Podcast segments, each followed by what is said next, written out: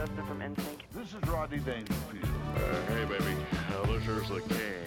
Oh. Hi, this is Jack. Just back up from the border for a short visit. You know what I'm talking about, pal? Hi, my name is John Teague, and welcome to another edition of The Horse's Mouth. You're in the horse's mouth right now, you're in it. Can you tell? anyway, um, here we go. Today on the show, on the show, what is this? Fucking trivia night. Um, today, whatever.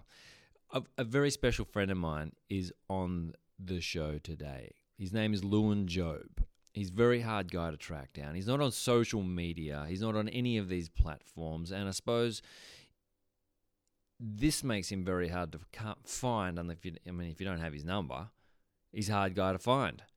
I suppose if you listen to this podcast, then you'll be able to find him. But um, look, I'm not going to go on about this one. I'm just going to let you go into it cold. But uh, LJ and I have been friends for quite a long time, and um, he is a very dear friend of mine, and I feel privileged that he was so open and honest when he came um, and did the horse's mouth with me. So big shout out to you, Dog. Um, thank you for uh, for everything. Yeah, just amazing friend. So, um, you know, I, I, I, there's two things swirling around in my mind. I, you know, I love a bit of a conspiracy thing. I, love to climb on in there and have a look at a good documentary that uh, juxtaposes the norm. You know, um, gives us, uh, makes me think about the world in which we live and the ideas that we're fed through the media. And I suppose it, my grandfather said to me when I was a kid, he said, "John, the uh, the pyramids are a really beautiful thing, but they're not a thing to be obsessed over." And I never knew what he meant by that, but uh, in my older age, I really do understand because do we really know how they appeared? And you know, like you could, I could get lost in that, thinking about it and going into aliens and everything. So anyway, the, the, I've had the epiphany lately. I understand now why my grandfather said to me as a young, very young, primary school, "Don't get lost in the pyramids." Um, life's to be lived, I suppose, and we're not going to figure this shit out. Uh, and and then, but you know, like then you swarmed in the media, and, and I and I bring this up because today I'm looking in the media, and I like the BBC. Here we go. In the most read articles in the BBC world, Mark Wahlberg reveals grueling, grueling daily regime. And here it is. Marky Mark likes to get up at 2:30 a.m wakes up at 2.30 2.45 prayer time 3.15 breakfast 3.40 workout 5.30 post meal workout 6 shower 7.30 golf 8 snack half an hour of golf 9.30 cryo cryo chamber recovery 10.30 snack anyway it bums through goes through 7.30 bed 7:30 bed. The gr- only grueling. Now, look, I like Mark Wahlberg. I, I, I think he seems like a pretty good bloke. But the only grueling thing about this are the hours. He gets up at 2:30 a.m. to work out. Goes to bed at 7:30 in the evening. I mean, what the fuck? You're an adult. You get to choose. Why not go to bed at 11? Get up at 6. I mean, what the fuck? I, I don't understand how this is in the BBC most read. You know, and and and it makes me want to go and chase pyramids because when we're fed this bullshit as the most read important thing in the world today, Mark Wahlberg's fucking getting up so early and going to bed at what the Anyway, I hope you really enjoy my chat with Lewin. Lewin, um, I'm going to stop crapping on about Mark Wahlberg and the pyramids and let you just enjoy the conversation. So thank you so much for tuning in. Adios. See you on the other this side. Is, is interesting? Wow. Wait till you hear two hours of crap. A complete and total farforama. Hi, this is David Bowie. Pretty things are going to hell. My first memory um, my first memories are actually are, are of chaos do you want those memories Well, you don't, doesn't have to be. Um, Yeah, so you don't ha- if you don't want to talk. I mean, I don't it. mind sharing about it, but I just uh, so what I recall, the first things I remember, uh, we had a really long hallway. Um, I had five older brothers and sisters, and we had a six bedroom home. So down that hallway was everybody's bedroom. And it was one long hallway, and at the end of that hallway was a big long mirror. So it seemed like it went forever. And where did you fit in that lineage? I was number six. You were the youngest. Yeah, all of our initials are L A J. All of them. Yes. Everyone starts with L. Everybody's middle initial starts with an A, and then our last name, of course, is J. That is really something. Yeah. Did um did people talk about that when you were young? I'm not really sure. It just was. Yeah. We didn't really. And did your dad do it on purpose? my mom did it. Mm. Mm-hmm. She likes symmetry. So her mind works in a way that most people's does not. Mm. Mm-hmm. Mm-hmm. Yeah. She's not a linear thinker. Yeah. Right. Mm-hmm. Um, and so that has somewhat to do with the uh, memories that I had, which were my mom on my dad's back with her teeth in him and a screwdriver and a pliers. Like, those are some of my early memories. And um, my dad, I remember, pinned her between two doors Yeah. uh, to keep her from to calm her down. And that's one of the first things that you're gonna remember. Yeah, That's a hell of, hell of a memory there, Jimmy. and I just remember thinking, like, I just didn't understand. Yeah. Yeah, it it seemed, uh, it seemed terrorizing. You know, it seemed. I remember. I remember feeling. It just seemed like terror. Look, I, I never had anything to that extreme, but my parents used to argue, and I think pretty much all parents do or go through a phase. And I remember when I was young and I would wake up and hear them arguing, that it sent, if I felt fear all the way through. Mm-hmm. Yeah, it, and it was. It's just something that I can go to today, I suppose. That that that gut level feeling of this is wrong Mm-hmm. still still is there a little bit when when I see people fight now. Yes. Um. But that's what I remember. Yeah. Do you know what I mean? Oh, that- totally. Yeah, So yeah. is that really what happened? I mean, some version of that happened. Yes. Do you know? And did it happen in that sequence, or were there ver- are there things that happened? Um, did those things happen, but in different times? Mm-hmm. You know what I mean? Yep. But in my mind, it was one. I remember one specific time, and and I remember it being sort of like that. Yeah, yeah. So how old do you think you were around this Mm, point? Well, they. Uh, I was under. It was uh, like two or three. Oh, that's pretty. That's very young. Yeah. yeah. I don't remember anything before four. Right. So my parents um, pretty much split up when I was born. Uh, my dad uh, had to get, he had made a decision to separate my mom from us kids in order to keep us safe. And my being born is the thing that made him make that decision. Mm. So, in order to keep me safe, he divorced my mom, Mm-hmm. or he split up from her at that time Mm-hmm. and then would later divorce her. Before, and they both got remarried when I turned, eh, eh, while I was four years old. Mm. They both got remarried. I remember, yes, I have funny memories of my dad's wedding. I almost don't remember, but it's what they tell me. Yeah. Mm-hmm. Yes. Well, I remember being six at my great grandmother's wedding. Uh, not wedding, funeral. Mm. Six at six, I have checkered, strange memories of that. But fours. Well, some people say the only thing worse than a funeral is a wedding. Yeah. I love a wedding. but fucking hell. so, okay, that's pretty early. I didn't think that you're going to be able to remember that early, and that's good. Um, so then uh, your both your parents remarried and you went to primary school. You went to a normal primary school? Yeah, it was a place called Dove Elementary. Um, I went to so we basically lived in the same two square miles my entire 18 years of school, and I would go to a new school every two years. Whoa, whoa, whoa. Hold on. You went to a new school every two years, but you lived in the same. Does, does that many schools in that little area?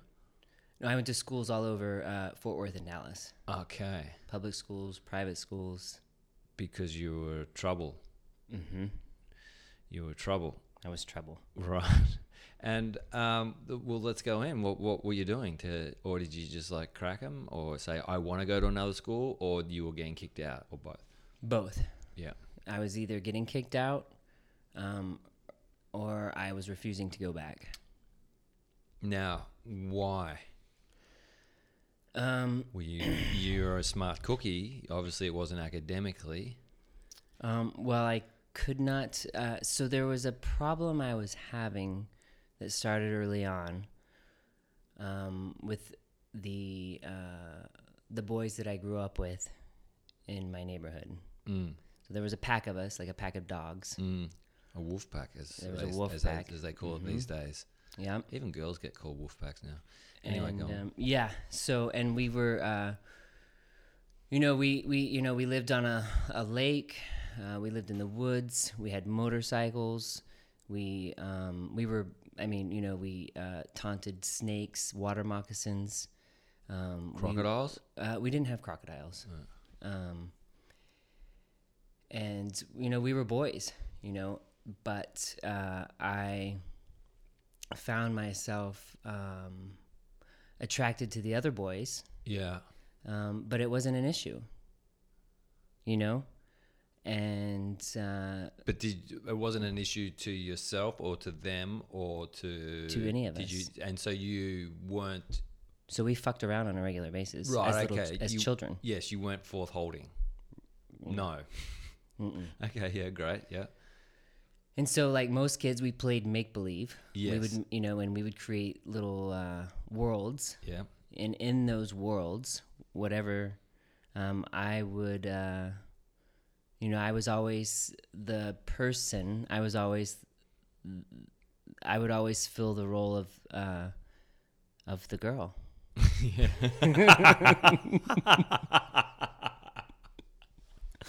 So I had any number of husbands, and they would share me, and it was normal. It was fine. Yeah. We didn't. It did. Nobody really. It's just the way it was. This is in primary school. This was like yeah, pri- before before primary school, like, bef- yeah, before primary school, and then into primary school. Yeah. So into primary school, um, I remember a boy named Joe whose mother got run over by her own car, so she got out of the Whoa, whoa, whoa. car Yeah. and uh, she, the car slipped out of gear as she was unlocking the gate, and On a ran her over, Crushed her between the gate. crushed her, well underneath the car, pinned her down, and he found her. Oh my god. But Joe was my best friend in this new in this school that I had gone to, and I had tried to kiss him, Uh, and he told everybody, yeah. and it, that's kind of when the trouble started. Uh huh. It was confusing for me because I thought it was normal, Yes. and I didn't understand what the big deal was. Uh, uh yeah. Yeah. Mm-hmm. and I liked the girls too, though. Uh-huh. So we would sit in circles. I remember sitting, we would sit on the blacktop and we would sit in circles and we would take turns showing each other our private parts mm-hmm. In a circle. Mm-hmm. Um, and I was uh, sometimes the only boy in a group of girls that was, was doing that. Mm-hmm. Uh, but I was very um, much intrigued by anything sexual as a child. Mm. hmm Well, y- anything, yeah, anything yeah. adult, Yes. drinking, smoking. Yes. Yes. I wanted to do all of it. Yeah. Sex From a, and you knew that from a from young a young child, at a young age. So when he told everybody the repercussions of this mm-hmm. were you thought everything and everything was normal, but from a child's point of view or growing up in the 80s, not such, you know, people aren't as open minded. Well, I remember the teacher, Mrs. Willingham, whose husband later became the principal to one of the high schools that I went to, mm. pulled me into the to a closet and confronted me about it. You know, a closet. Mm-hmm. What do you mean a closet? Like a small closet Where they kept brooms and shit. where they kept school supplies. Yeah. Okay. Yeah. How peculiar. Mm-hmm. And she confronted me on it. What did she say? Did you try to kiss Joe? Yeah. And I said, yes. Yeah. She said, we will, well, we don't do that. I was like, oh, I- I wasn't, I didn't know. And what did she say? Nothing. And so then it just kind of, you know, and then it wasn't much longer after that. Um, you know, I, I made it through, I don't know, I made it, t- I ended up going to a new school. Yeah. And this is still we're still primary school, or are you in the starting high school? So I moved into that school where I tried to kiss Joe um, in third grade. See, that first school that I went to through second grade, Yeah. all of my friends that I grew up with were in that school with me. Yeah. So nothing, there were no problems. Mm-hmm. The only problems were uh, that I was bad, and so they kicked me out of that school, and I had to go to a new school. Ah, and this is where Joe comes in. This is where Joe comes in. yes. I did third and fourth grade there, Yeah. and then I went to fifth grade, and I don't know. I get a little confused, but anyway, I went to a new school. Um, I spent a year or two in that school, uh, and um, then went to this new school, which was a Christian private school. Mm-hmm. It was a Church of Christ. Right. Mm-hmm. And they were going to straighten you out. Yeah, and I did well there. I only went there for one year, but it was in Fort Worth, which was the opposite direction of everything that we did, which was in Dallas. Mm-hmm. Um, so my my mom drove me a long way to get there. Um, Every I- day. mhm, I loved that school, Yeah. and I was actually quite popular Oh, yeah. in that school, Yeah. uh, and I was having girlfriends at that time, Yes. And uh, and it was fun, and I liked it. It was good. I was making good grades. Um, but then they decided to send me that next year to a private Catholic all boys school. Uh, boarding.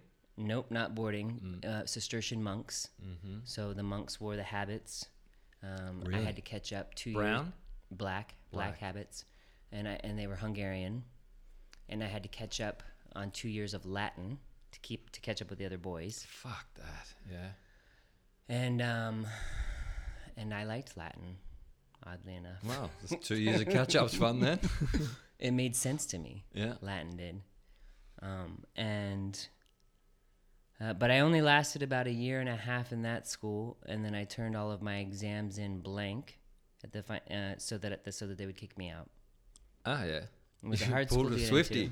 into. hmm And I was having problems in that school. Oddly enough, one of the there were brothers, Scott and Chris, and they um, their father was my physics teacher at that private Catholic boys' school, and he used to catch them sucking my tits in their bedroom, in the forts that we used to build, because I would be the mother, Yes. and they would, and I would have one on each breast, Yes. suckling Yes. You're a good mother. for milk. Yes. Yes. Very nurturing. and so that day when I walked in, and we and he had confronted us on it. yeah. Well, we'd gotten caught. Yeah. And so when I walked into that uh, that chemist that uh, physics class, um, I was um, I was a, I was it was uncomfortable. Mm. He knew. Mm-hmm. He knew the secret. That you were Mother Hubbard. hmm Mm. With his children. Oh. Yeah. So, uh, but, um, and I didn't really like. There were, you know, I, I mean, I, I actually did kind of like that school. I made some good friends in there. I always made, I always made good friends with the other boys, Yeah. you know, and I always, um, I was never bullied. No, well, I, well, no. This is. I understand both, because. You know, you're a pretty vivacious person with a lot of uh, energy, and so you know, I can understand that. Um, and you're a likable person. That's very nice of you. Well, yeah. so you weren't bullied, which I get. Yeah. Yeah. And then you didn't do the entrance exam because you wanted out of there. So this is where we're at. Mother Hubbard Mm-hmm. Yeah, doesn't that- do the entrance exam. Because I wanted to go to school with my new best friends from down the street. Yes. um, whose names I won't name, No, you don't have to name any. but I was having um, a relationship with their father. whoa, whoa, Yes. Mother Hubbard has gone next level. Yeah, his wife and four children. Uh, his wife knew instinctually Yes. she did not like me. Right. It started with massages. Yes. And I knew um, that I couldn't. I was. I had. I also remember seeing therapists and psychologists from a young age, Yeah. and I remember seeing one at the time, um, and knowing that I couldn't tell the therapist the truth, or else he would go to jail. Whoa, whoa, whoa, back it up. You couldn't tell the therapist the truth because he would go to jail. You knew the consequences of what was at stake Mm-hmm. yeah. at a young age. Yeah, Oh yeah. yeah, And now I was past puberty, so now I was able to orgasm yeah. properly. Right.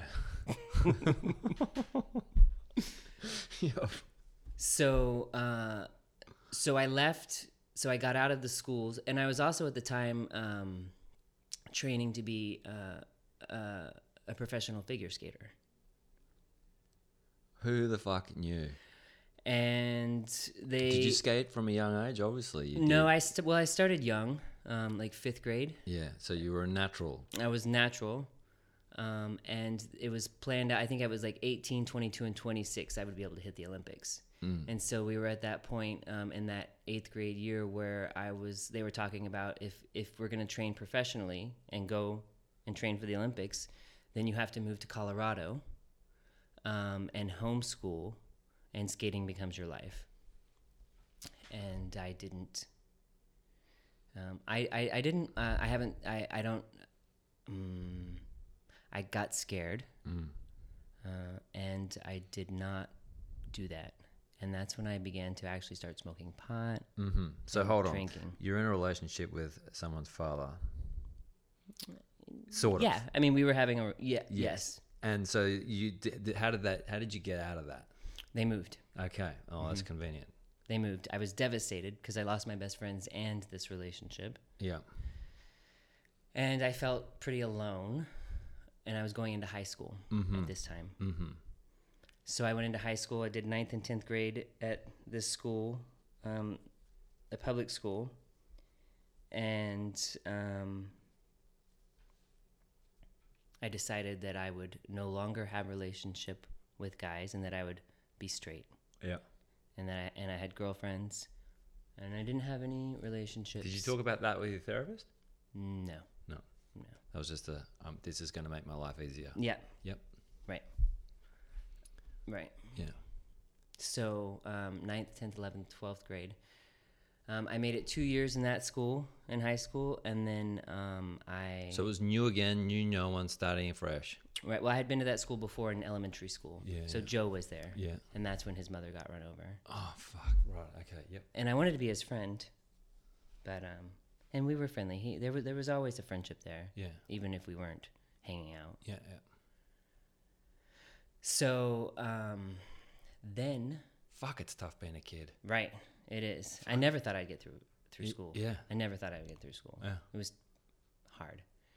Um, I then moved to uh, Pilot Point, Texas, small country town, to get away from the drugs and the acid and the cocaine that I was doing in this high school that I was at. So this is the high school that you moved to. You decide you're going to be straight, straighty 180. Only Joe's there, and you're doing a pile of drugs. Yes, yes, with Amy, and I loved Amy. Yeah. She was amazing. So you got She was very grown up. She was having a relationship with men in their thirties as a high school person. wow. Oh my so god. we got a lot, you know, I we we Yeah, you know, yeah. I didn't talk to her about the relationships that I was having, but we just, you You, know, you go to classes. we were good allies because we could, you know, she could say she was with me Yep. and she could be with these older men. Mm-hmm. And you'd go to classes high. Oh, we would drop acid on the way to school. It was intense. Yeah. And did anyone else know? My Spanish teacher found out one day. Stop it. I was tripping my I was tripping. I was tripping so hard. I mean, I was like that LSD just full tilt trip right in the middle of my day at school. I was in Spanish and um, I could sit through class through most classes and, and and like just trip and not have to like speak. Yeah. But we were reading out loud in Spanish. and we were going down the rows and it came to my turn and it got to my turn and she was like all right and, and i'm looking and i'm trying to read you know and, and i'm trying to translate in spanish. You know i don't know if it was english to spanish or spanish to english but i was really good because of my latin. Mm-hmm. and i couldn't even i couldn't. I, I was like uh you know and i just looked at her. She was like go out to the hall please. We went out to the hall she said you know i'm a child of the 60s and i see what's happening i understand what you're going through right now Oh my god. and I was like, I don't know what you're talking about. She was like, be safe, go back in and sit down. And I was like, wow. I was, and if, of course, that's only one of those things that could happen when you're tripping, Yeah. right? So it, these sort of things would happen to me all the time when I was on acid. And I would be like, I didn't know I if it am was a the child acid. of the 60s. Yes. oh my god.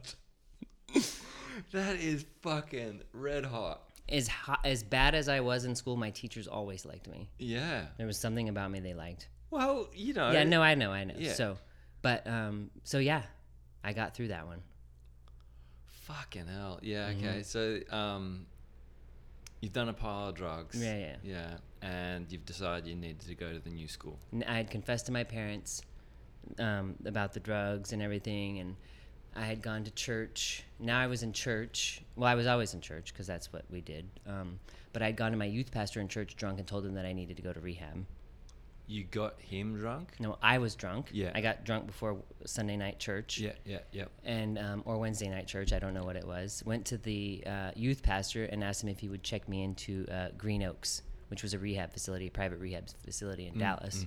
It was beautiful. I remember the lawns were really nice, and they took, you know, he took me, um, and uh, they in Tank Unit called my parents, and uh, my parents said, "Thank you so much for taking care of our son. You can send him home," and they refused to send me to rehab. So you you were actually at the rehab? Yes, trying to get in. Oh, yeah, okay. So you're at the entrance Yep. thinking, great. hmm I needed out. a vacation. I I just ne- didn't want to go back to school Yep. because my friend Amy had stopped talking at it to like me. a fucking day spa? Well, yeah, I mean, I just thought I could go and check out there for a while. No, yeah, I get it. Yeah, I mean, I just need, you know, it seemed like a safe place. People were doing it. I thought Yeah, yeah, it would be a, it would be a good idea. Yeah, it sounds like you kind of Yeah. needed it if you drop an acid. Yeah, I mean, I was drinking crazy. You know, I was, you know, drinking a lot, cocaine, acid, smoking lots of dope. Yeah, Yeah, yeah, fair enough. Tick all the boxes. right. Yeah. So then your parents said, mm, No. thank you, but Yeah. send him home. Yes. Yeah, so you've left rehab. And I've already told them, I, and so I was, I, well, I, I told them that no problem. You don't want to send me to rehab, that's fine, but I'm not going back to that school. Yeah. So they sent me up to Pilot Point, um, where we had some property, so I could get into that school system. Small town, and I finished out high school there. So I went in the middle of my 11th grade year, Mm-hmm. and I finished, uh, and I graduated from high school there. Well And done. I, and I liked it, yeah. like that's a fucking huge effort. I pulled it off, yeah, I can't believe you pulled it off. somehow. And that wasn't And without its what were own you- drama. What were your marks like? Did you were they all right? Yeah, I mean, I did all right. I mean, I got into college, a college, and everything. Yeah. Fuck, nice and, work. um, you know, and that was good, you know, and I had, and my friends that were there, so it was a small country town, you know, and, and so my friends were the, one, my friends were the, my best friend was Chris. He was like 21 and still in high school, you know, and he was, you know, pretty buff and tough. And, um, and we were like best friends. And, um, you know, and I, and I had, you know, I was pretty solid. You know, I had, you know, nobody, I mean, as long as I was with Chris, nobody was fucking with me. yeah. So you're 18 at this point, and Chris is older. Yeah. Yeah. And you graduated school, Mm-hmm. hanging with Chris, and did you move back home?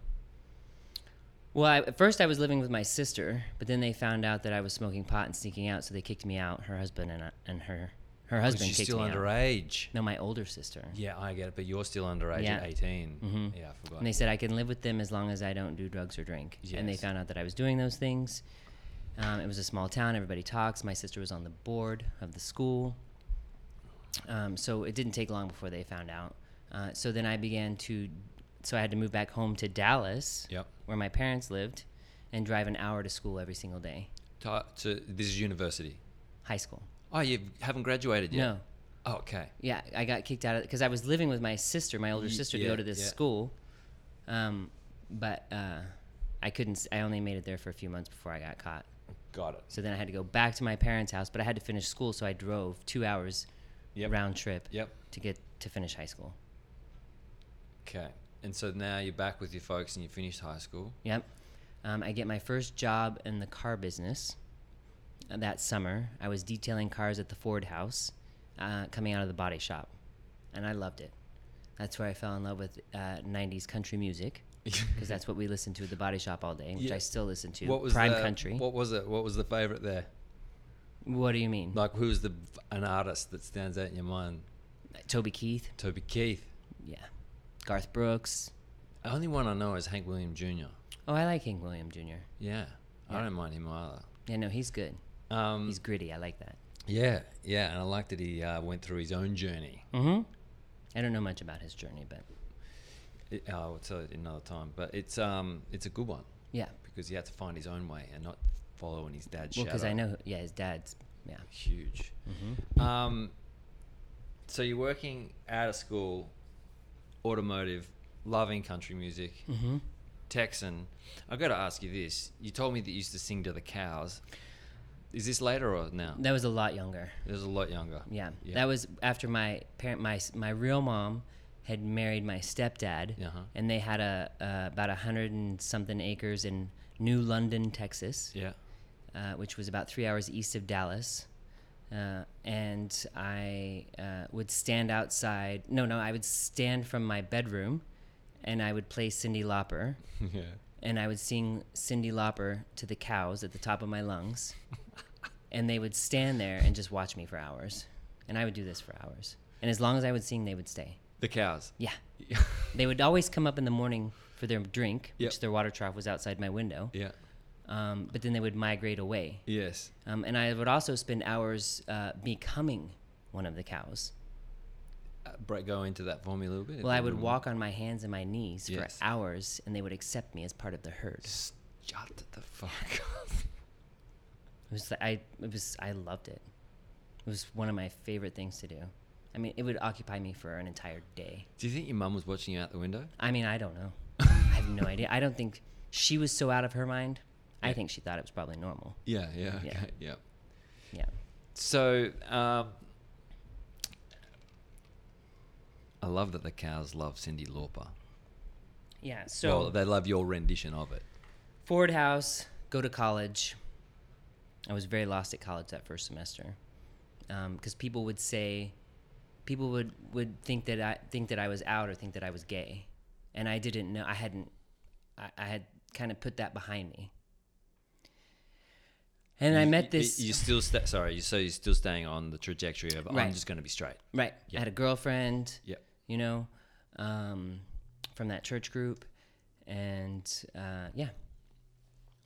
So then I go to college and I meet this um, this really big black guy, who happens to be the quarterback of the football team Mm. of this university, Mm-hmm.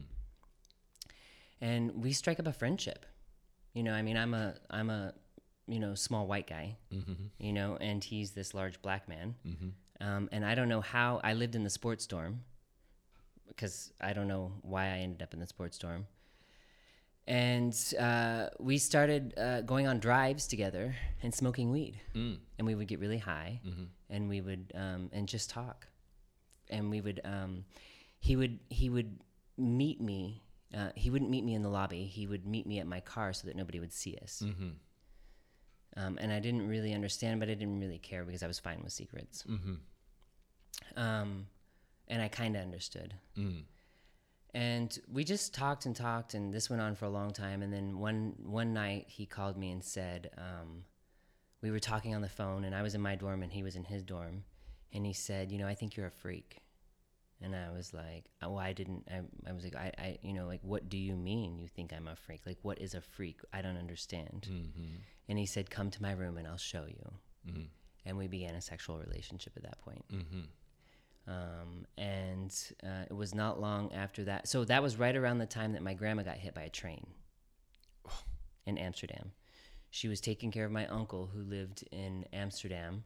Um, he was gay and dying of AIDS. He had both of his eyes taken out of his head so you could see into his head. He had contracted cat, cat scratch fever. And my grandma had gone over there, who this was her son. She, he was in a hospice, he was dying. And she went over there to put him into the ground. And she was walking across the street in Amsterdam and got hit by one of the trams and was killed instantly. She was hit pretty hard. Um, uh, killed her instantly, and she and and and so that was in uh, October. And um, and I didn't go back to class after that. I couldn't go back to class after that. Um, it was pretty traumatic. Yeah. Yep. And so um, I began to take care of And so my. was your, your uncle was still alive? so he lived. Yeah. It freaked him out so bad he lived another two years. Okay. So he ended up moving to Dallas. From Amsterdam. Yep. Yeah. And I ended up help take, helping taking care of him Okay. and my grandfather, Yeah. who my grandma was married to, who's a World War II veteran. Um, and the, he was in the um, he was a Marine. Mm-hmm. He was injured in Guadalcanal, so half of his shoulder he caught jungle fever, a form of jungle fever of some sort, and half of his body had shrunken up, so he walked with a limp. And he was Grandpa Frank, and Grandma Jerry was the one who was in Amsterdam.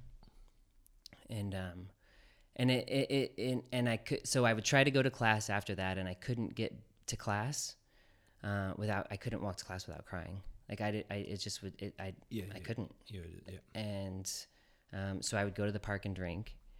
And um, my parents caught wind of the fact that I was failing out of all my classes because my dad was on the board of regents for this university. Mm-hmm. And so I um, moved back home. And this football player, quarterback, would Yeah. send me letters Mm-hmm. and my parents would intercept them and my dad would read them and he would come to me and he would say son are you in some kind of trouble you know and he would call the house looking for me and they would he- they would get on the other line and they would hear and they were and they didn't and they thought I was in trouble they thought that I that he was after me that he was trying to hurt me Mm. and it was quite the opposite Mm-hmm.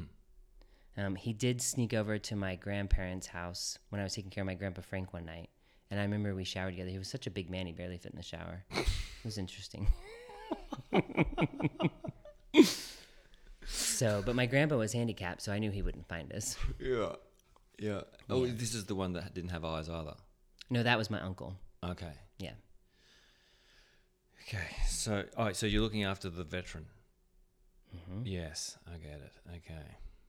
So you've left college mm-hmm. and you're looking after your uncle. Mm-hmm. And have you have you any like you're just like I'm just freewheeling? You're not working at the car place. You're not just looking after uncle. It's pretty noble. Yeah, you. no, I was looking after my grandpa, and um, well, and then my uncle moved to Dallas, and I was helping take care of him, and um, and I was trying to work here and there. I didn't really have to. Um, I remember, um, you know, um, sneaking my uncle's morphine pills, and uh, that was sort of a weird thing. It's a story in and of itself, but um, the thing about it is that um, I had decided at this point that I wanted to my dreams. I had decided that I was going to move to New York City at some point and become a go-go dancer. A go-go dancer. Yeah, but that came out of um, so I had started sneaking out and going to nightclubs, gay nightclubs. Yes. Okay. Um, well, not necessarily gay nightclubs. My favorite one was Club One on Saturday night. Was 18 and up. Yep. 18 years. 18 years. So it was yeah. a dry club. No, it was a you know you could drink. You just had to have a wristband. Okay. and um, uh, I remember it was Club One, and it was one of those clubs, and, and, and it was in Deep Ellum part of Dallas. There was it was a big square building with no markings on it, so it was underground, and um, anything would anything went, you know, girls, boys, gay, straight, it didn't really matter, and it was there was this. Um, the, the music that was coming out at that time was this house music that I just was it was like trance. You know, I, I would I would just go into these trances, and you would recognize some of the house music if you heard it. Mm-hmm. Um, but it was pretty intense. And um, so I was going to these nightclubs, and I met this girl. Um, I started seeing, you know, you start see if you start going to the same watering hole, you start seeing the same people. Yeah. And I would see this girl who I just could not. I had this obsession with Marilyn Monroe growing up. And she, I mean, she was Marilyn Monroe reincarnated. Uh, the hair, the tits, the body. Um, she, she was so incredibly sensual and sexual. And she had this boyfriend that was like super like hot and uh, beefy and tall and just like total, you know, just this. uh, They were like the perfect couple Yeah. and I would dance with them, you know, and they would encourage me to get on the boxes and dance, and um, and she would let me touch him. She would encourage me to touch his body, you know, on the dance floor, and so I would meet her, and then I and so I met her, and I would see her at the clubs, and I snuck out one night to go to the Village Station. Um, which was a gay club in Cedar Springs, but on Saturday night, um, on Wednesday nights was 18 and up, and it was also uh, straight night. And that was the night um, uh, that all the strippers from Cabaret Royale and the Men's Club and the Lodge would go to. And those are these strip clubs in Dallas. Most of them are still there, actually, um, are like no other strip clubs in the in the world. I think I've only been to I've been to quite a few strip clubs actually. I've been to a few, but L.A. doesn't have any strip clubs like this. No, San Francisco doesn't have any strip clubs yeah, like yeah, this. yeah. Um, you can't touch the girls. Yeah. Um, they're gorgeous Yeah. and uh, they have these big boardrooms upstairs where men do businesses, business deals, like you know, prominent businessmen Yep. do business deals upstairs, and the women serve them topless. Mm-hmm. Um, and it's it's very classy. Yeah. The girls make a lot of money. Um, they're gorgeous and they're good dancers. Mm. And they're ve- very nice establishments. Mm. Very There's a few in, in Melbourne, a bit the same. Yeah, I mean, I yeah, It's a lot different to here. I've never seen strip clubs like that anywhere but in Dallas, Yeah. Okay. where it's that posh. Yeah. So, uh, so that girl, the Marilyn, Marilyn Monroe lookalike, Mm-hmm. was there, and she, uh, I had snuck it out of my house that night. Uh, this night that I had gone on a Wednesday night, um, I waited for my parents to go to bed, and I crawled out the second story window, crawled down the, the pipes and the fence, got in my car, and drove off to this this nightclub. Um, gone by myself, uh, drank a few bottles of wine on my way in and not on my way there. I remember throwing up as I was walking there, um, just because I had drinking too much too fast. And I, uh, Wine on an empty stomach. yeah, Fuck. and so I was dancing um, on the dance floor. She was there. Um, she, uh, I was, you know, same situation, and and you know, we'd kind of become friendly at this point. And she said, "There's a party. Do you want to go to it?" And I said, "Well, yes, I do." and so I went to this party, and it was at somebody's house, and that's where I met uh, Kimberly. And um, she uh, was sitting on this tall, tall bar stool, and she had on a silver slip dress and silver stilettos, and she had this red hair, and um, she was Italian. She was gorgeous, and uh, she she looked at me, and she was smoking clove cigarettes. Mm, she oh, had her legs crossed, Mm-hmm. you know, and she looked at me, and uh, I walked by, and she said, "Hey, baby," and I was like, "Hi," you know, "Hi," and she said, "It's so. Are you gay?" and I had never been I had never said yes to that question. I didn't know I was I was you know, but I was starting to figure it out. I mean, I knew, but I was just trying to come to terms with it. Yeah. Huh? And she said, "So are you gay?" And I said, "Yes." And she said, "Sit up here with me." And she told me to sit on the stool next to her, and I began to uh, strike up a conversation with her. And she said, "Listen, uh, baby, there's a party after this. There's another party that we're going to. Why don't you go with us?" And this is what the other girl had said as well. Yes. Yeah. But now, and I don't know if the I don't remember if the other girl went with us to this party. I said yes, I'd go to this party because I remember I'd snuck it out, so I didn't have to. You know, I could. Yep. I didn't. It didn't matter when I went home. Mm-hmm. And I just needed to be home before my parents woke up. We went to this hotel. There was this guy that met us there. Um, you know, in the back of a car, back of like a town car, and um, he had uh, a he had like five different driver's licenses. He had five different sets of credit cards. Um, and How did you see all this? well, because I, I don't know I don't I was in the car with them. I, I, um, it's a little foggy, Mm. you know. But I remember um, I do rem- and I remember being pretty messed up. And I and I remember I had he gave me a credit card and an ID, and he said go to and and and my instructions were from whoever gave them to me to go to the front desk and rent a suite at this hotel, mm-hmm. um, and to go to the back door and meet them there. So I went to the front desk, and I remember being so like I'd never gotten my I'd never done this before. I'd mm-hmm. never gotten a hotel room. Mm-hmm. You know, I'd never done any of these things, and and I I did it. I had the ID, I had the credit card, I got the hotel room. I went to the back door, I got them in. We went in. He we went in through up into the elevator bank and into our suite Bang. and I didn't think anything of it. I had no idea. Um, and I didn't know who this guy was, and I didn't really care. And we were doing uh, long lines of cocaine wrapped up in hundred dollar bills. And the next thing I remember, it was like ten thirty in the morning, and I freaked out, full fledged panic, and I was like, "Oh my god, I can never go home." I can never go home. I, I snuck out last night. I wasn't there when my parents woke up, and I can I can never go home. You know, and Kimberly said, "No problem, baby. You can live with me." And I moved in with her that day, and I haven't lived at home since. Are you fucking kidding? She was probably, and she was the hottest. She was probably one of the hottest dancers. At uh, her main club was Cabaret Royale, where she danced, but she also would dance at the men's club and the lodge. But she mainly danced at Cabaret Royale. And what I didn't realize is that the man that, uh, so he was part of like Gambini, Gambino, some sort of like mobster type family out of New York. He resided in Puerto Rico, and he would fly to Dallas, Atlanta, Denver, and I think there was one other city. I think um, and he would laund they would launder money through these strip clubs. Mm. Yeah. Mm-hmm. Um, and I put it all. T- I figured us all out over a six month period. Um, that he was a, a connected dude. yeah, there was somebody watching me all the time. So I would come home sometimes at night when I would be partying. Like Kimberly would be at work; she would work all night, and I would be out at the nightclubs, and I wasn't allowed to bring anybody home. And I would come home, and um, and the So, phone. with- so sorry to interrupt you, but they were taking care of her too. yeah, Yep. And so, um, and uh, the people that were living underneath us in this apartment complex were watching. I came to find out later. I didn't know that at the time. We were watching everything we were doing. Do you think they were government? No, no, no. They were definitely not government. They worked for this man. Oh. Yeah. what the fuck? So I would come home. This happened on more than one occasion. I would come home.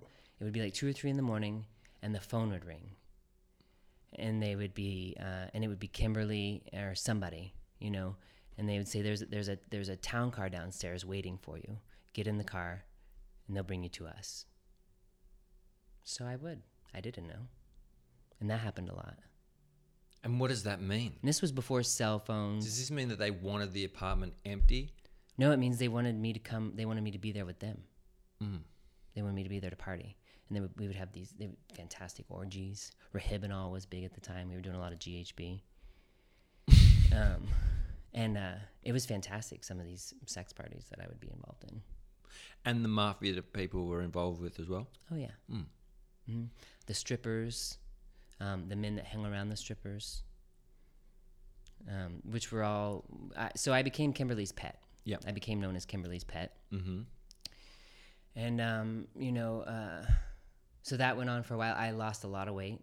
I did a lot of cocaine. There was um, there's one time when, um, and this was the night before I moved out. Um, we were sitting around a table, and um, we were doing. I guess it's known as like Peruvian cocaine, where like it's like it's like moist right off the. You know, it's like as pure as it gets. And there was so much of it, and we were doing so much of it that I remember sitting here at a table like this. I remember thinking, at any moment, my heart will stop. like at any moment, my heart is going to stop. Like that's how fucked up I was.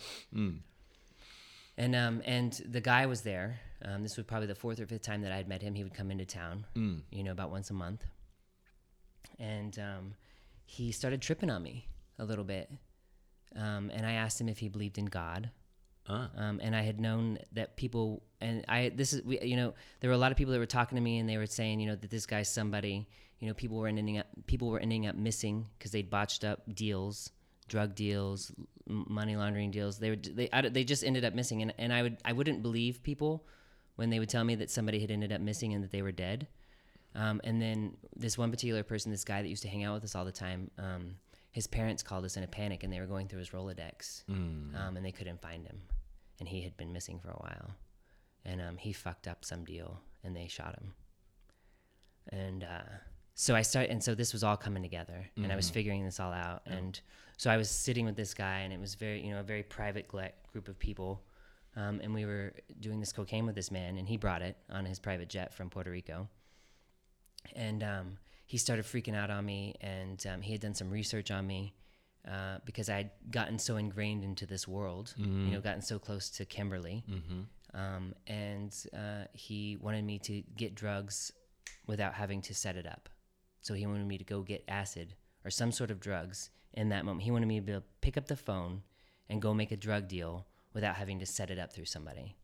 And, and that would prove that I wasn't working for like the government because he had thought that um, he just be, he was like he freaked out on me and said like you're the perfect cover like you're perfect you're perfect look at you look at you look at you look at you in this world look what you've done out of nowhere you come and you just penetrate this world and you're with us and you're doing this and you're like this kid and like you're ab- you're like you're so brilliantly perfect for what you're doing you have to be working for somebody and he was paranoid and, and i was like i have n- i was freaked out i was like i have no idea what you're talking about i mean i went out one night i met these chicks i lived with this girl i don't know what you're talking about you know i have no idea You've jumped down the fucking rabbit hole.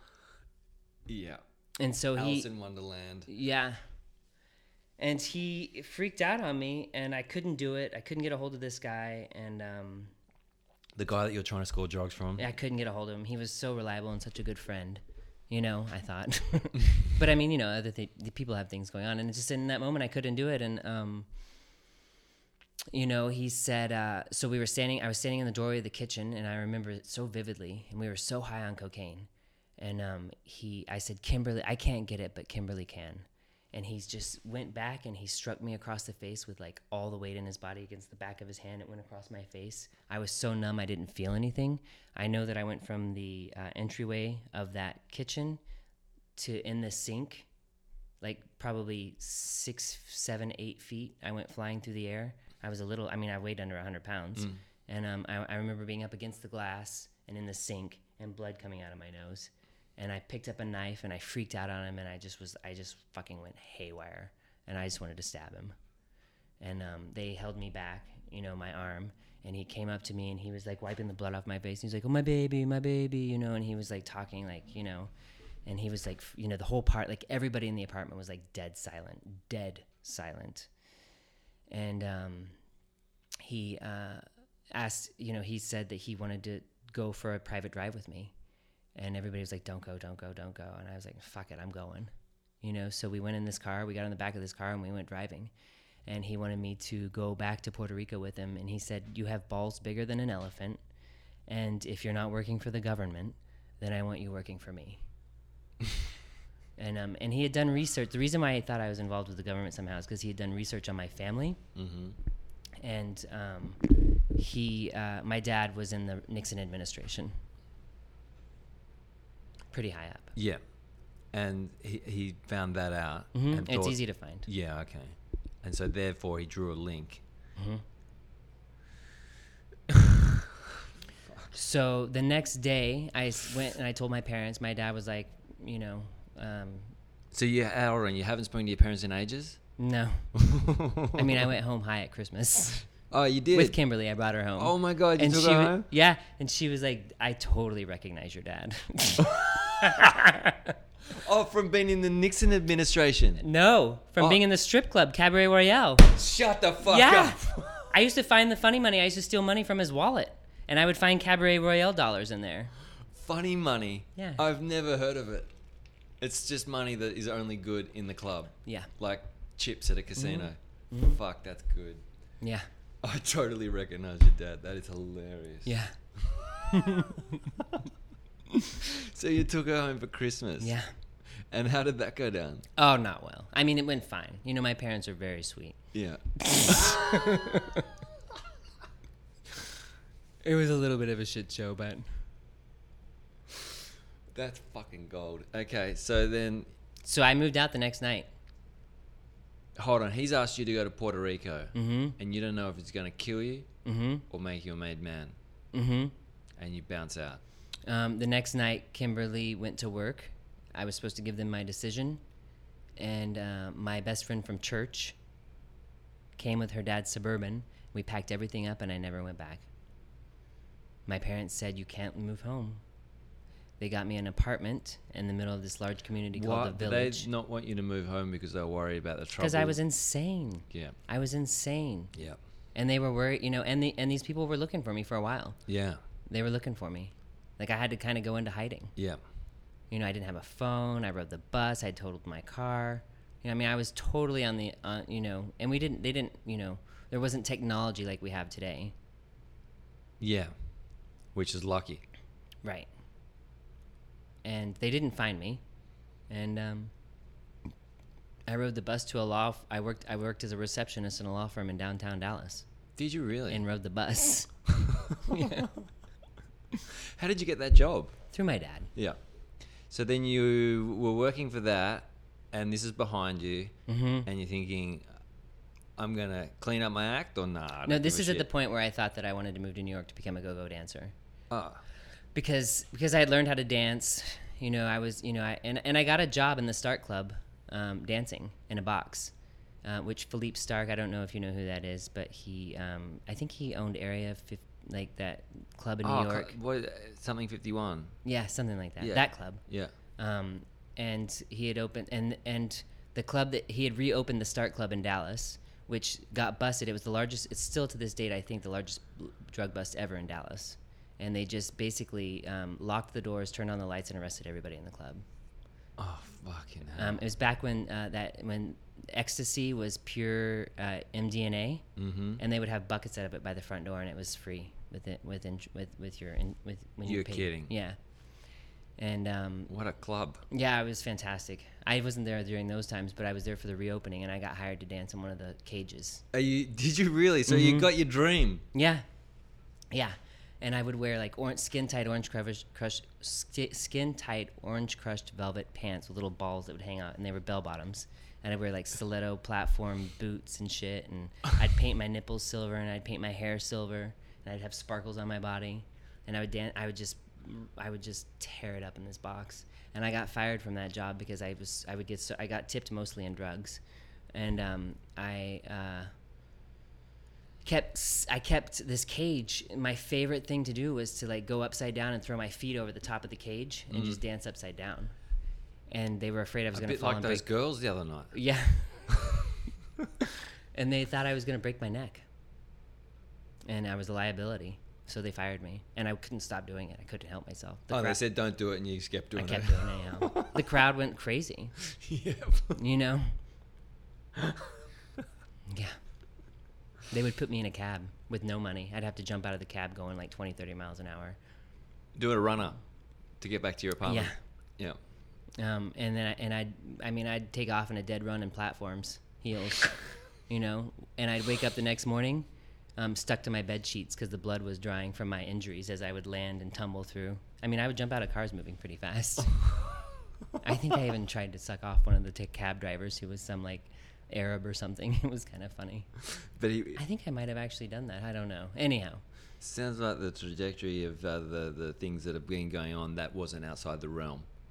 it was so far outside. It was, you know. No, that wasn't outside the realm though. Like that happened probably. Oh, what? The the giving the cab driver a blowjob. Oh, yeah, whatever. totally. Yeah, totally. Um, that is fucking hilarious. Well, I'm glad that you got your dancing dream, Yeah. Yeah. and you didn't have to move to New York for it. Nope. And I soon, I soon turned 21. Mm. Um, and I remember turning 21 at the library. Um, at this, it was called the Library Bar at the um, at this say, hotel. Well, back it up. You're in a and no, it was it was a super cool place. yeah. And I remember thinking, so where am I gonna go, for you know, to, now that I'm 21? And there was no place that I hadn't been already been going to, because I was Kimberly's pet, and and, and did, I never had a fake ID. I didn't need one. They let all the bouncers knew who I was, and they would let me through.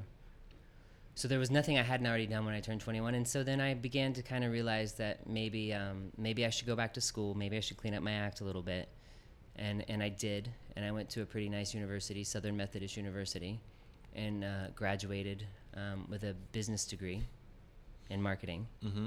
hmm My dad said, "I don't care, I don't care what you do with your life, and I don't care what you major lo- major in in college, as long as you get a business degree."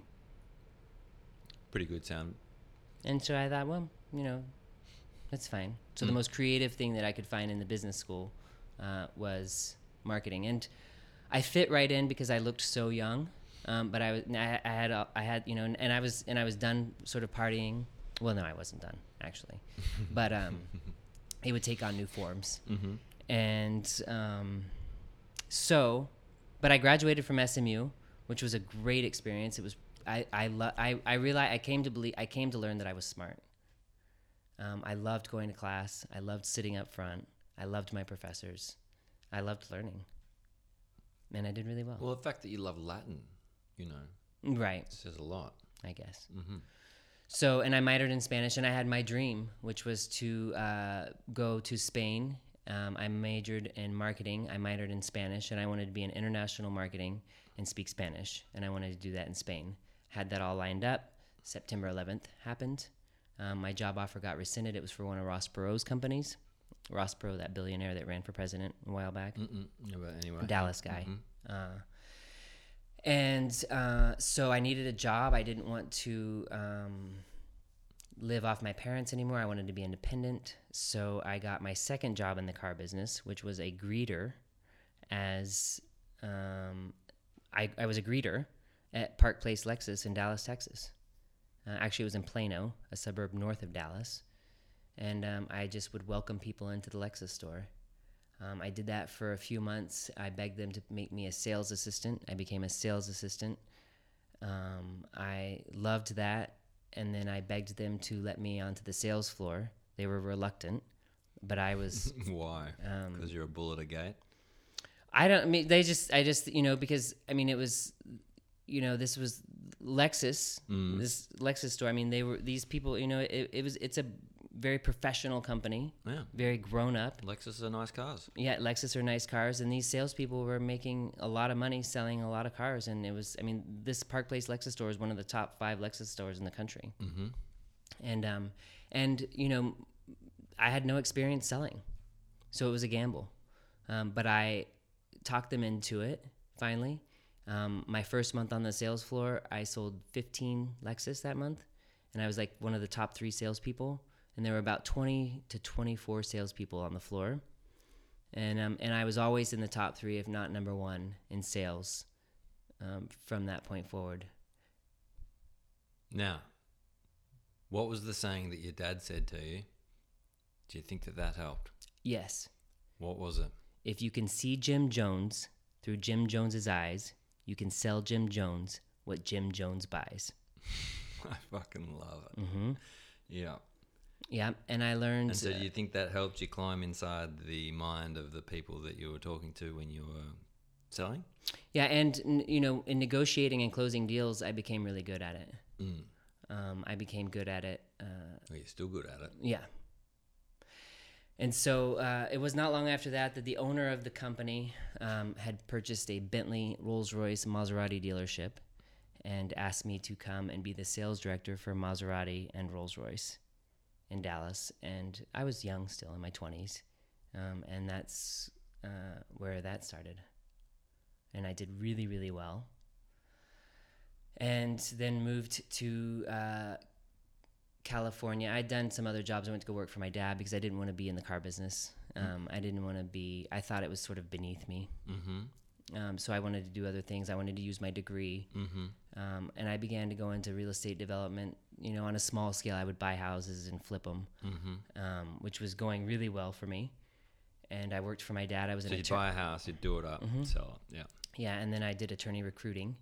Um, so I would place attorneys into law firms and, and find them jobs.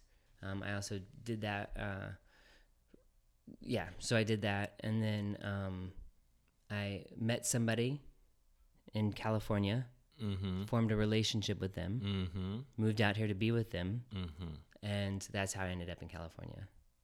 Did you get married? Sorry, I was, I was on another train then, but I'm gonna just jump with you. Did you did you get married?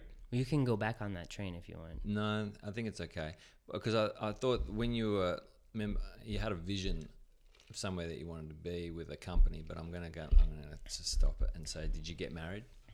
Um, we did. Uh, I wasn't interested in getting married, but part of the arrangement was that um, he worked for himself, Yeah.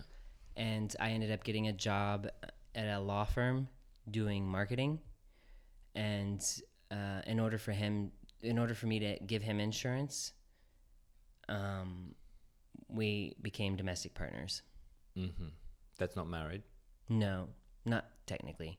At the time, so gay marriage was legal, and then it became illegal, and so they came up with this It was thing, legal and then it became illegal. right? How the fuck does that happen? I mean, it, w- it was the United States of America. I don't know.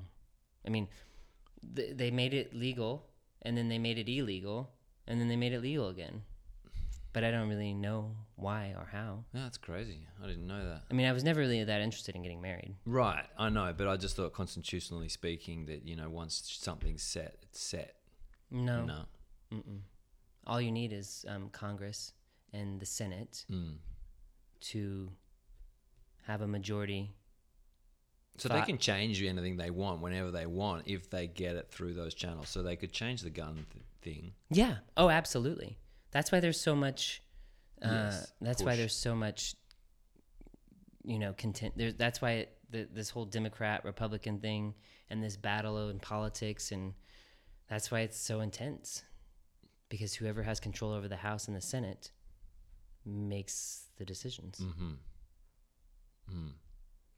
That's why they're worried about the Supreme Court justice person that's getting nominated right now or who's been being vetted over the last few days or weeks because he now has the ability to, if it comes to the Supreme Court, to make abortion illegal.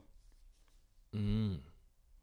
And so they're really worried about that, the people that want abortion. Fucking hell. It's crazy. The world is crazy right now. It is crazy. Yeah. but I don't do any social media. Like I only I don't really you know I, I like to watch the world news on NBC. Yes. Do you ever watch the BBC No, Mm-mm. for any particular reason, or you just? well I don't have it. Yeah. Okay. Yeah. it's the only one I check. I just go to most read, and if it's in most read, I think is relevant, and then I just see make sure the world's not imploding. Go about my day. No, I like NBC. I like the world news. Mm. hmm Yeah, good. So then um, you became partners Yep. for insurance reasons. hmm Well, we were lovers too. Yeah, yeah. No, no, no. Of course. Um, and you're in California, hmm new life, working for the law firm. hmm And does that that does that does that keep swinging? No, he bought me a he bought me a horse. I, uh, Yeah, because when I stopped figure skating, I went into horseback riding. yes. and I became a hunter jumper. I did hunter jumper and dressage. I did three day eventing, Yeah. which is where you um, stadium jump, cross country jump, and dressage, which is Yes, yes. Is Yeah. it when you walk sideways and shit like that? Yeah. Yeah. Make the horse do weird shit. Mhm. Yeah. yeah, which I loved. And braids. It's all in braids. Oh yeah, Yeah. Yeah. Mhm. Um, very. I loved it. So he bought me a horse because, um, because I wanted one. of course you did.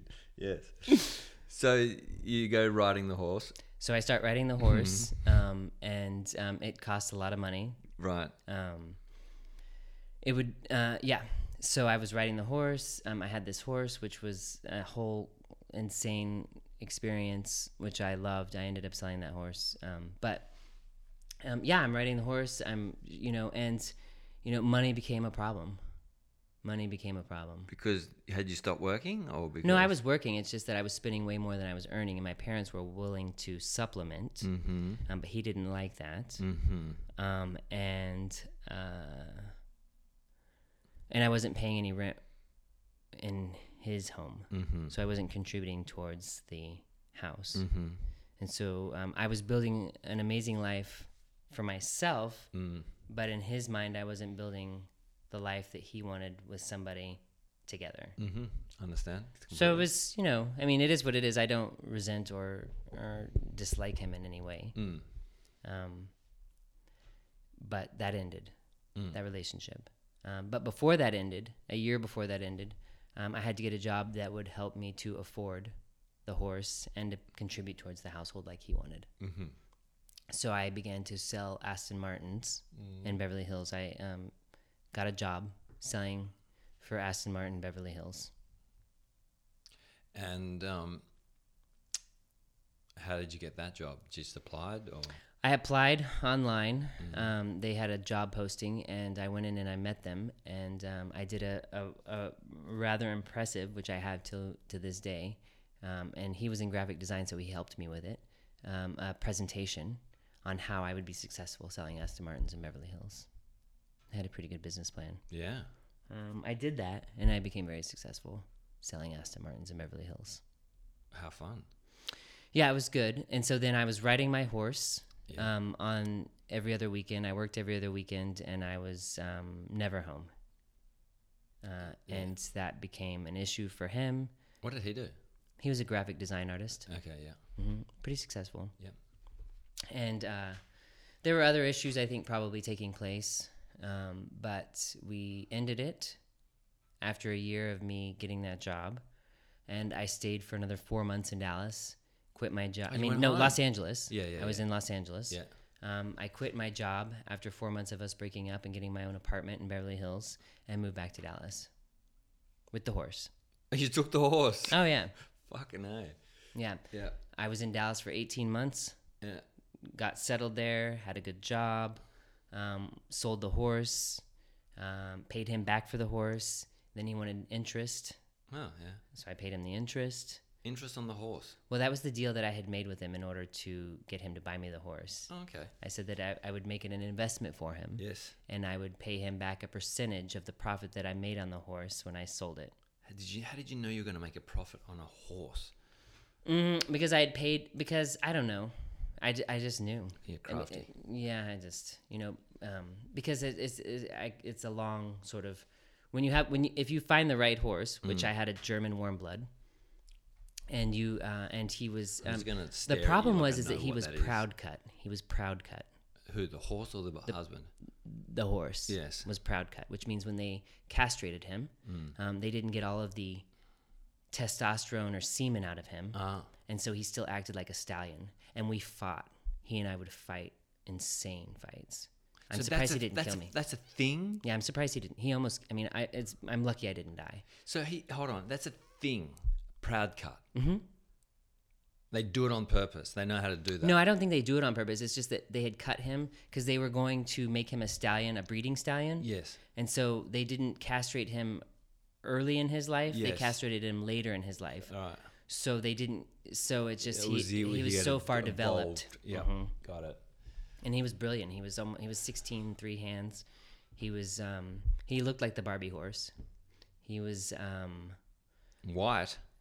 no, he was Palomino with a flaxen mane and tail, like a platinum blonde mane and tail. I mean, we were quite a scene.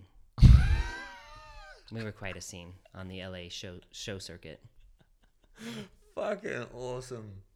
His show name was Mira Scott, which mean, means "look at me" in Spanish. Mirror Scott. Mm-hmm. Did you name him? No, he came that way. Yeah. His his his home name, his barn name was Scotty. Scotty. and we had quite the we had quite the relationship. It was so intense. It was so um, it was so intense, so intense. I can't believe. I thought for sure he was gonna kill me. Like he, Really? I think he really wanted to kill me. Do you think a, thought, a horse can have such a thought? I think so. They're animals, Yeah. But, you know. And he did not. And but I. he obviously liked you. there were some times when we were brilliant together. When he in that show ring, and there were other times when it was just complete disaster. Where he would literally like be on his hind legs, with his front legs just you know, and just you know, you know, just like this, you know, and and it was just insane. And sometimes he would do he would strike out at me like that. Like he would get on his hind legs and just start striking at me with his front legs. It was insane. Fucking hell. And so I think that my trainers, I found these really. So I got kicked out. We got kicked out of this barn, and I didn't know he was like that until I moved him to Dallas. Uh, because in California, um, all I did was show up to the barn, and my horse was ready for me. Mm-hmm. You know, then when I moved it, you know, so it was this full service sort of. It was very expensive. It was very posh. You know, and the trainers were amazing. And so all I ever did was ride him. But then when I had to start handling him on the ground, is when I realized he was as bad as he was. And I didn't. Re- and, uh, and the the barn hands, um, the Mexican guys, the Mexican guys that took care of him, they always called him that pinchy palomino, which is like that fucking palomino. They hated him. And I- Pinchy. yeah, and I was so offended. Like I did. I'm like, why do they hate my horse so much? and then I found out when I moved to Dallas, he he was awful. And I got kicked out of this barn, and I got um I uh, sent him to this place. Uh, it's a long story to be um, broken Like more. dog school. Yeah. Um, and but it was intense discipline. Um, we thought that worked, and then I found this trainer. He recommended this trainer, these lesbians that were just they they were just like you. They're, they're the kind of lesbians that like ride Harleys, and you just don't fuck with them. You know what I mean? I loved them, um, and I loved writing for them. And we were jumping the highest I'd ever jumped. We were they were so aggressive. They were aggressive with him. They were aggressive with me, and they were pushing us really hard. And um, I and we sold him. Like I, I got him developed to a point where we were jumping four feet Yeah. um, and we put him on the market and I sold him for twenty thousand more than I paid for him. But I probably spent hundred thousand dollars of training on him, Yeah. so it was no investment. But I loved the entire experience, The story of Scotty. Mm-hmm. and I think they probably drugged him and sold him to a fifteen. They sold him to a fifteen-year-old girl. Oh my god. I know. Probably killed her. I've tried to Google him to see if he's still out there. I can't find him. Yeah. Oh, fuck. So then Scotty's gone. You're four Scotty's months. gone. You're, s- Mhm. you're four months in Dallas.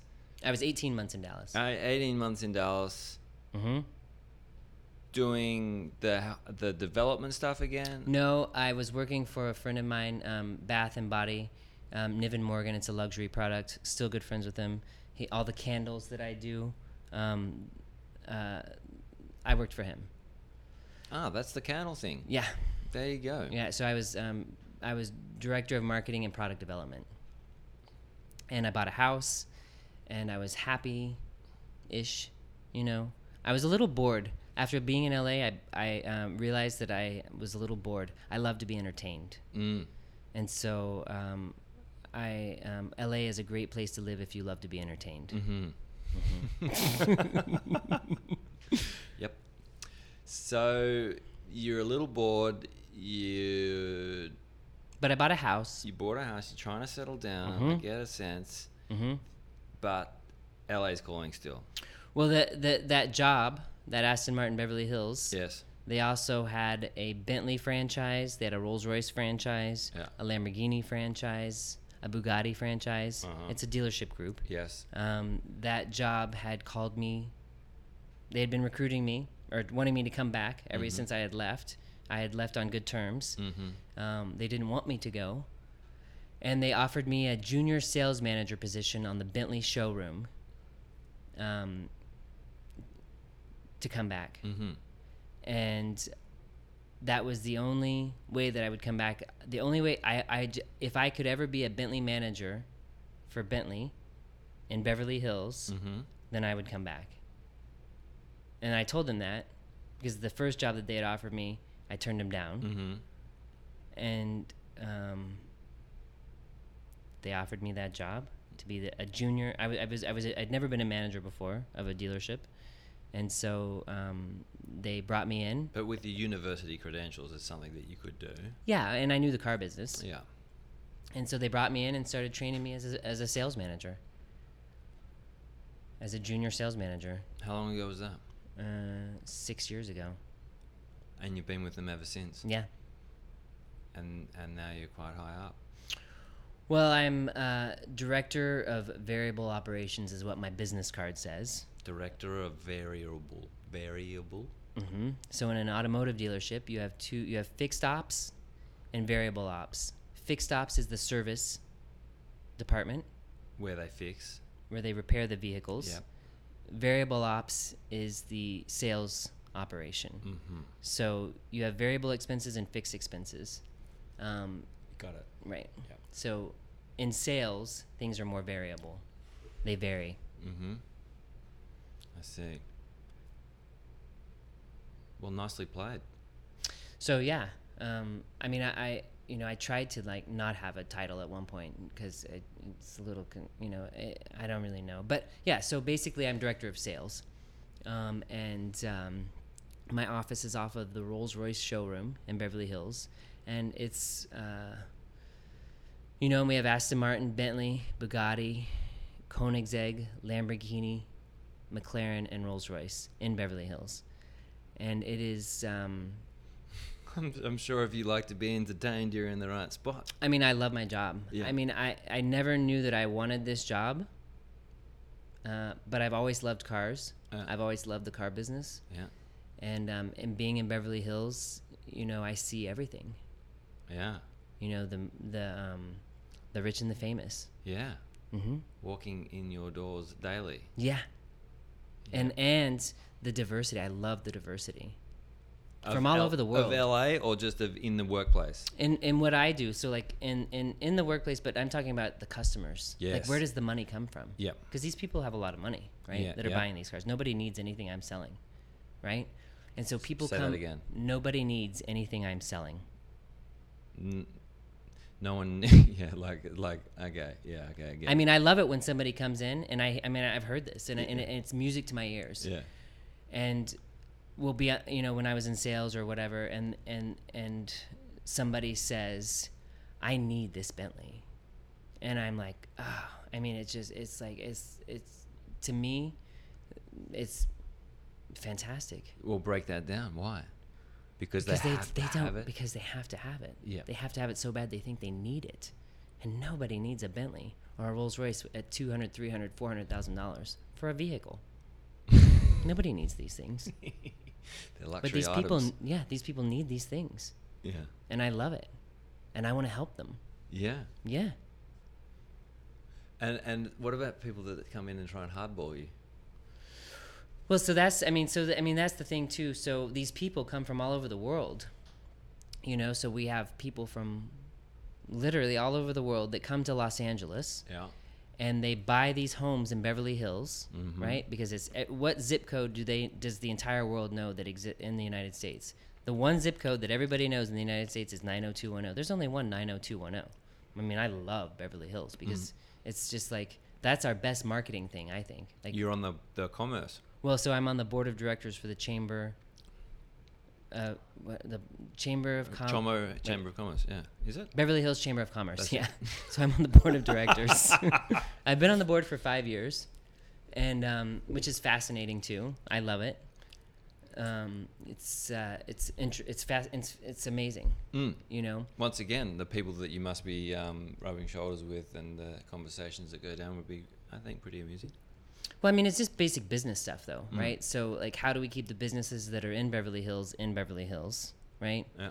um, the separation between the residents of Beverly Hills and the businesses of Beverly Hills because, um, you know, the city of Beverly Hills needs both, uh, but but the residents are very protective over their city, right?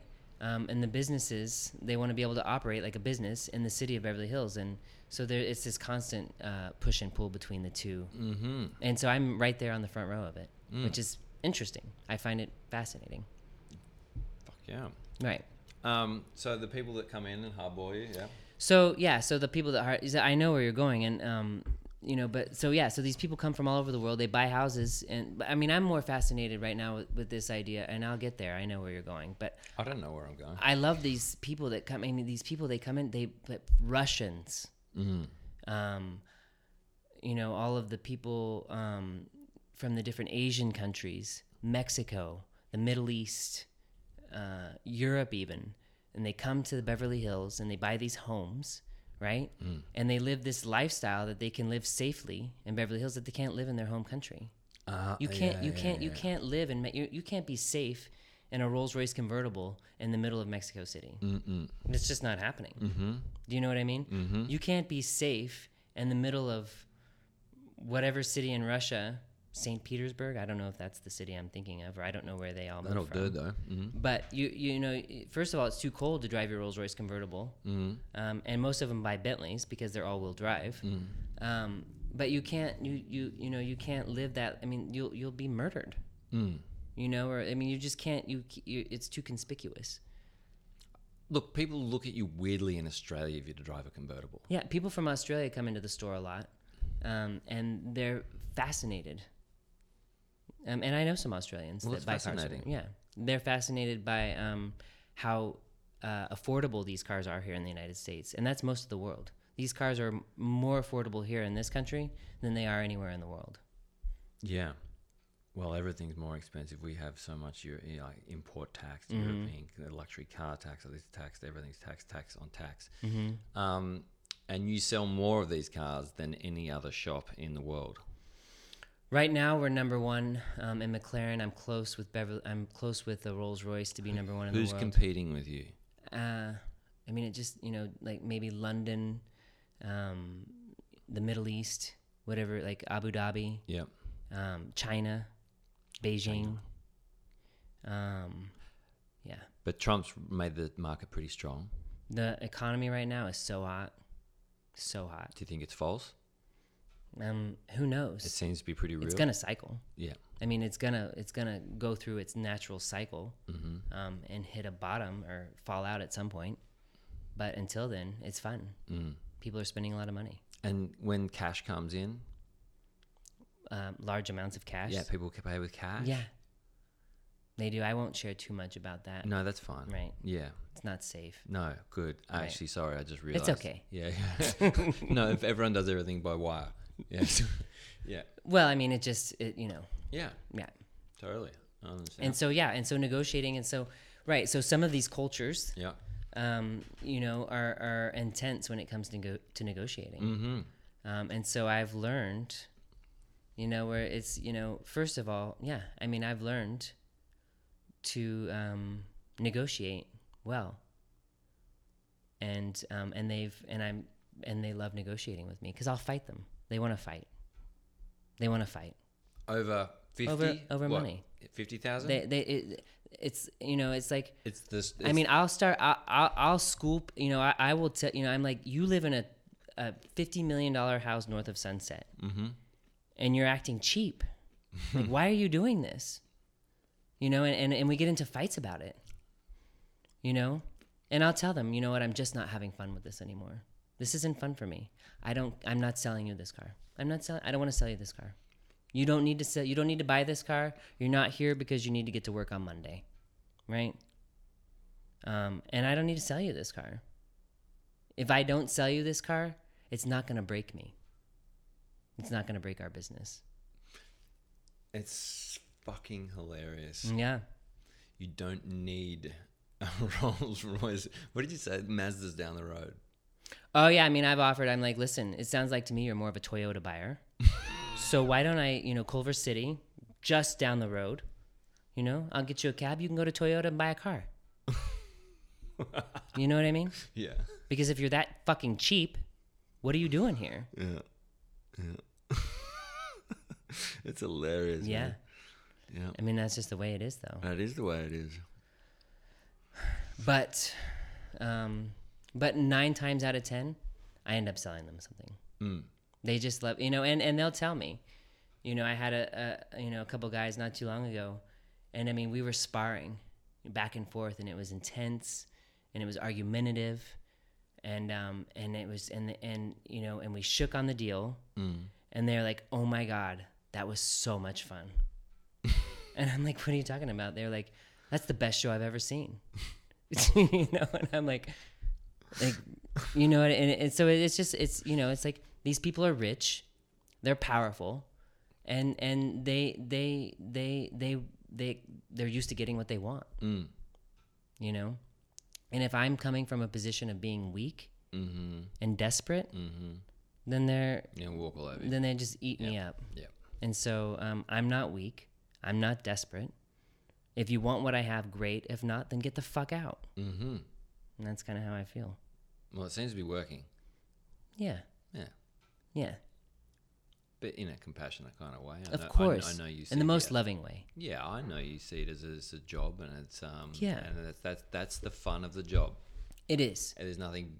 Is it vindictive about it? No. And I wouldn't do this anywhere else but right here in Beverly Hills. Mm. If I left the car business tomorrow, I wouldn't go back into the car business somewhere else. And I wouldn't do it with any other other brand. I'm like I've been to the I've been to the, the factories, the Rolls Royce factory, the Bentley factory. They're amazing. Amazing experiences. And I love the cars. I do. I love the cars. They're fast. Um, the Lamborghinis, the McLarens. The McLarens are amazing. I haven't driven a Bugatti um, at length, um, but I have putzed around in one on, you know. That's the fastest car, all right? They're the fastest. it's the fastest road car ever, isn't it? Yeah, I mean, it has been at one point. I mean, there's always somebody vying for that top spot, Yeah. but it's one of the fastest cars in So- the world. What do you think? I know you're interested in doing some producing, and you've done some producing.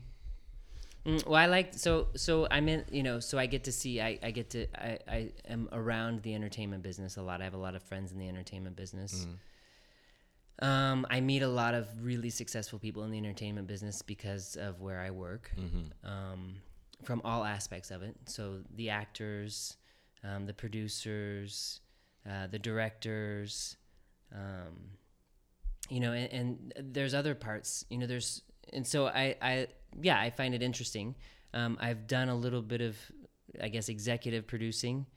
Um, and it's not really because I wanted to get into the movie business or it was more about me just helping out friends, you know, so friends of mine and that are in the business and they want to, um, produce something or whatever, uh, I've invested in different things and um, accidentally got myself an IMBD profile as an executive producer and a credit, I guess, which was shocking to me. But I think it's pretty cool. Um, so yeah, I mean, I don't know how I would bridge.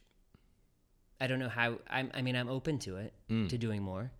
Um, I like the business side of it, um, but really, what I like about it is that I, I like seeing my friends um, be successful. You know, so I like helping people uh, do things. Basically, Yeah, it's awesome. yeah. So that's how I've, um, and so I and, and I'm in the middle of the entertainment business here, and, and How can you, it inter- sort of, sort of, sort of, you can't not be somehow through osmosis brought along or part of it. yeah, Everyone's at home. You talk about anything business related, no one knows what the fuck you're talking about because nobody's in. Nobody, not many people do it. But here, every fucking person is somehow tied in on a level. Yeah, and there's so many different, you know, there's so many different ways to be successful in the entertainment business. You know, whether it's music, movies, television. I mean, the advent of these uh, Netflix and Amazon Prime and Hulu. Even I- Instagram stars now. And I mean, they come in and buy cars from us. These Instagram stars. What the fuck? Yeah. I mean, these kids, they're coming in and they're like in their 20s. I mean, I had a guy, I mean, this guy came in last night. I've never even heard from him. I looked him up. He was born in 1995 and he just bought a $600,000 Rolls Royce. The guy's 23 years old. From Instagram. No, he's not from Instagram. He's a oh, rapper, Okay. you know? but I mean, yeah. Yeah. you know, I never even heard of him. Fuck Next level. Lorne Job, we are at an hour and a half. Oh, my. It's a lot of time. Oh, thank you so much. You're welcome. thank you, Yeah. See you later. bro. Love you. Thanks. Okay. There you have it. There's the chat. There's the chat with Lorne Job. Um, LJ, nice one. Thank you so much for listening, whoever you are, wherever you are, whatever you're doing. Wow. It's so weird. This life of technology is so fucking weird. But you know what? It's kind of cool, eh? I can be a hater and I can be a lover. So I'm just going to love on this shit. It's kind of fun. I'm sitting at a desk, got monitors everywhere. I'm editing other stuff at the moment and and it's uh, it's a technical life. I wonder if they had uh, I wonder if they had this sort of technology in the pyramids. What were what were they doing in the pyramids, eh? Eh? I wonder if Mark Wahlberg's got a fucking podcast. I wonder what that dude's doing.